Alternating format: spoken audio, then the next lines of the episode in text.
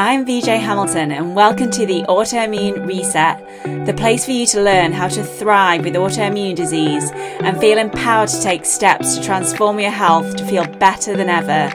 You can start making changes today to improve your health. So, with every episode, my mission is to share with you simple ways to uplevel your diet and lifestyle with key learnings from my own journey reversing autoimmune disease and inspirational stories from those who have reset their autoimmune symptoms and are now thriving in life. I suffered from autoimmune disease for over 25 years and now I live symptom free, and I wish the same for you as well. So, thank you for being here and sharing this time with me. Now, let's get started.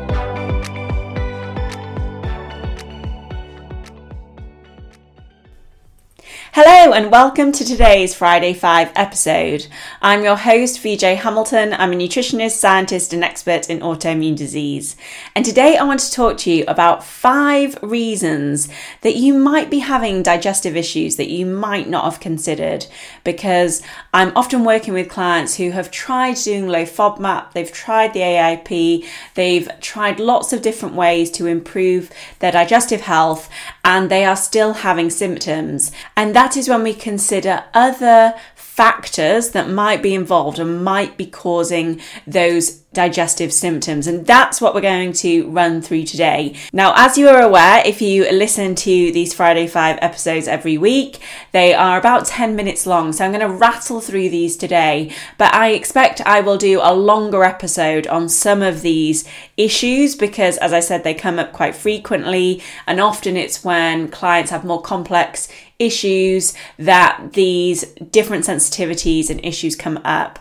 Um, and so it might be worth a longer discussion at some point. If you would like to hear more about one of these uh, subjects, then feel free to send me a direct message on my Instagram account at the Autoimmunity Nutritionist and let me know, and I will cover that for you. Have you ever heard of a salicylate sensitivity.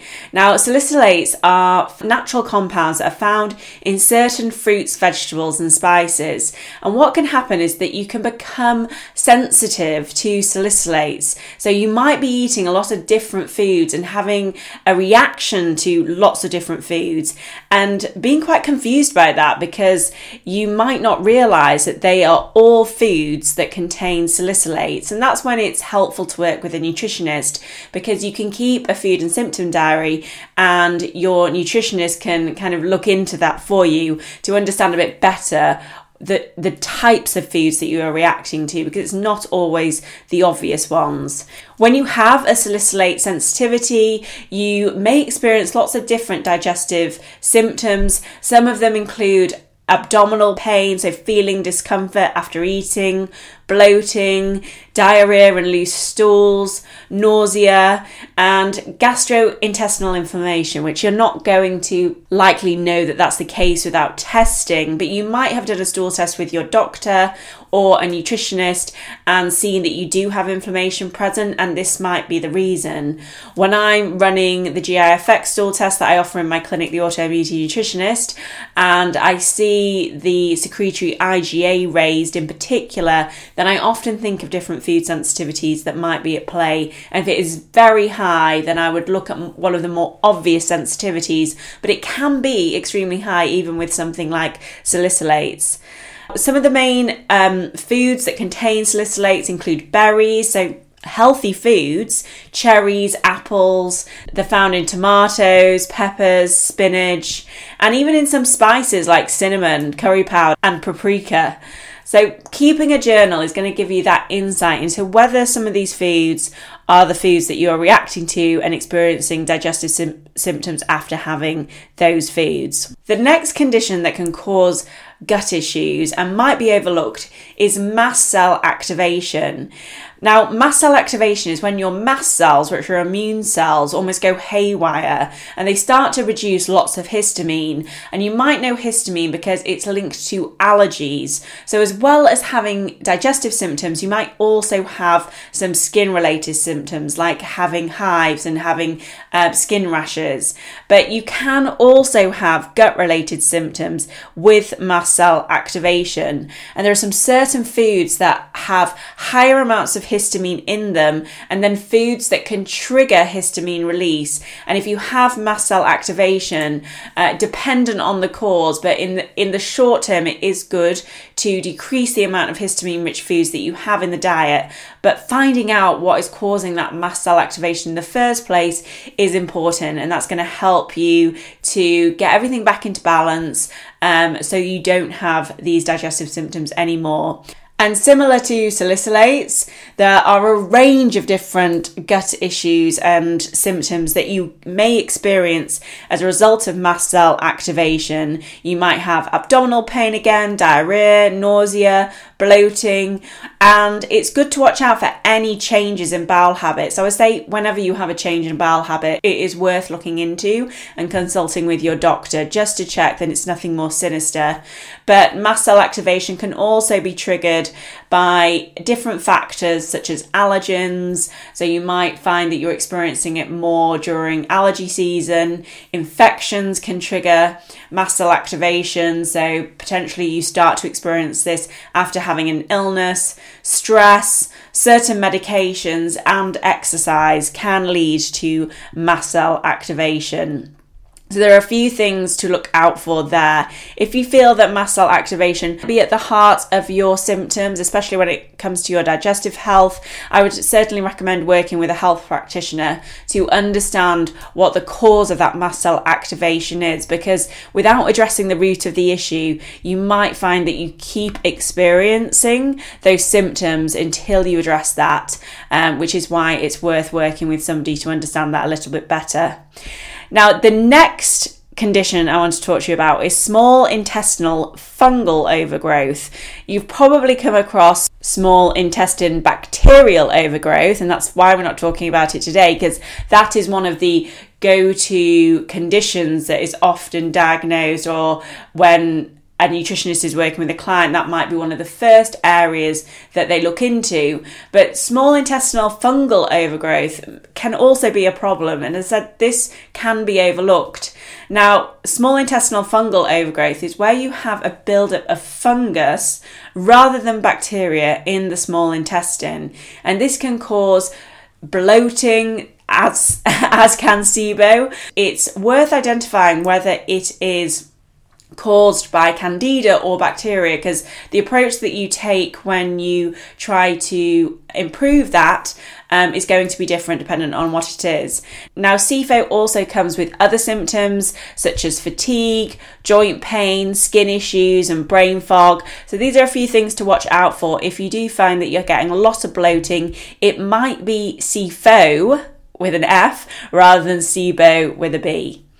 Next is nickel sensitivity. Now, you might not be aware that certain foods, such as chocolate, nuts, and grains, include nickel, and some people are more sensitive to nickel. Now, I know when I was younger and I wore nickel made jewellery, I would get a reaction on my skin, and that might be a sign that you have a nickel sensitivity. And because you're having that sensitivity on your skin, it's more likely that you're going to have it from foods that contain nickel as well. So, just one to watch out for, especially if you see that reaction from jewelry made from nickel.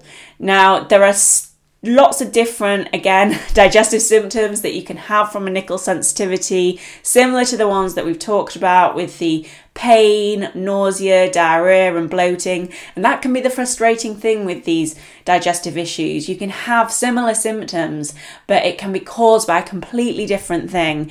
And as I said earlier, that is the value of keeping a food and symptom journal. Honestly, it can provide so much insight and it is worth doing. I know it's a bit of a commitment, but it's going to help you get to the root of what is going on. And once you find out what your trigger and cause is, it can be a complete and utter game changer. So I would certainly recommend that keeping some of these conditions and issues in mind if you have tried other things and it's not worked for you. And last but not least is food sensitivities, but beyond the basics. Now, we know that things like gluten, dairy, and soy can be an issue for us, but there are lots of other foods that you can become sensitive to. And often, when you are becoming sensitive to lots of different foods, you have lost your immune tolerance to those foods, and it certainly could be a sign of a larger issue in the body, and that's worth investigating as well. So if you find that you are reacting to lots of different foods and it's not in any of these other categories that we've discussed, then it might be a sign that your immune system is highly reactive at the moment. You might have a genetic predisposition to this, so there may be some genetic variations which mean that you're more likely to react to lots of different foods. It might be an indication that there are imbalances in your gut which need to be addressed in order to, to increase your tolerance to those foods. And it could also be to do with environmental factors like being exposed to pollutants and xenoestrogens and plastics and those types of things that are in the environment and they can cause an imbalance in your gut but also in your immune system, which means you're more likely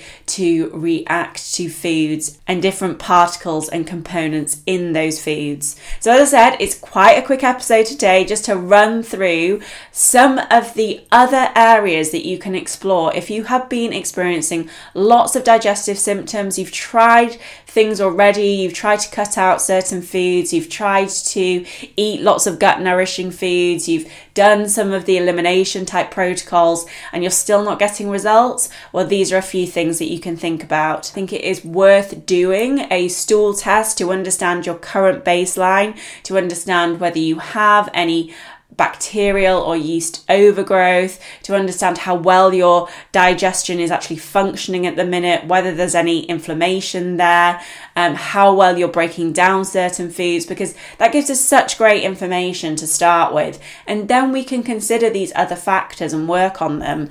Um, and that's where you're going to see the most long term results because you can have short term relief from your symptoms by making changes to your diet, which are going to work in the short term. You need to address those imbalances at the root to really see improvements in your symptoms for the long term and hopefully to live symptom free of your autoimmune symptoms and digestive symptoms because I know, and I know from my clients as well, how much digestive issues can impact your life. It's not just about the digestive issues yourself, it can be an issue when you're going out. It can just mean that you're in pain a lot of the time and feeling uncomfortable. And so correcting them can go an long, long way in how you feel about yourself and your quality of life. So I hope you found that helpful today. If you have any questions, as I said, pop over to my Instagram account at the Autoimmunity Nutritionist. If you'd like to do my gut health functional testing package. I will put the link in the show notes so you can find it there. And remember, I do offer a free 15 minute consultation. I'll put the link in the show notes. I'd love to hear from you um, if you are thinking about making changes to your health with nutritional therapy and functional medicine. If not, have a great weekend and I'll speak to you soon. Take care. Thank you very much for joining me today on the Autoimmune Reset. I really hope you enjoyed the discussion and be sure to subscribe to the podcast so that you never miss an episode. And if you liked it, I would hugely appreciate a review on iTunes as it helps me understand what you like about the podcast and to help share the information with more people. I'm excited to speak to you next time. And remember, you have the power to take the reins on your health. So keep the faith and celebrate the small wins. Until next time.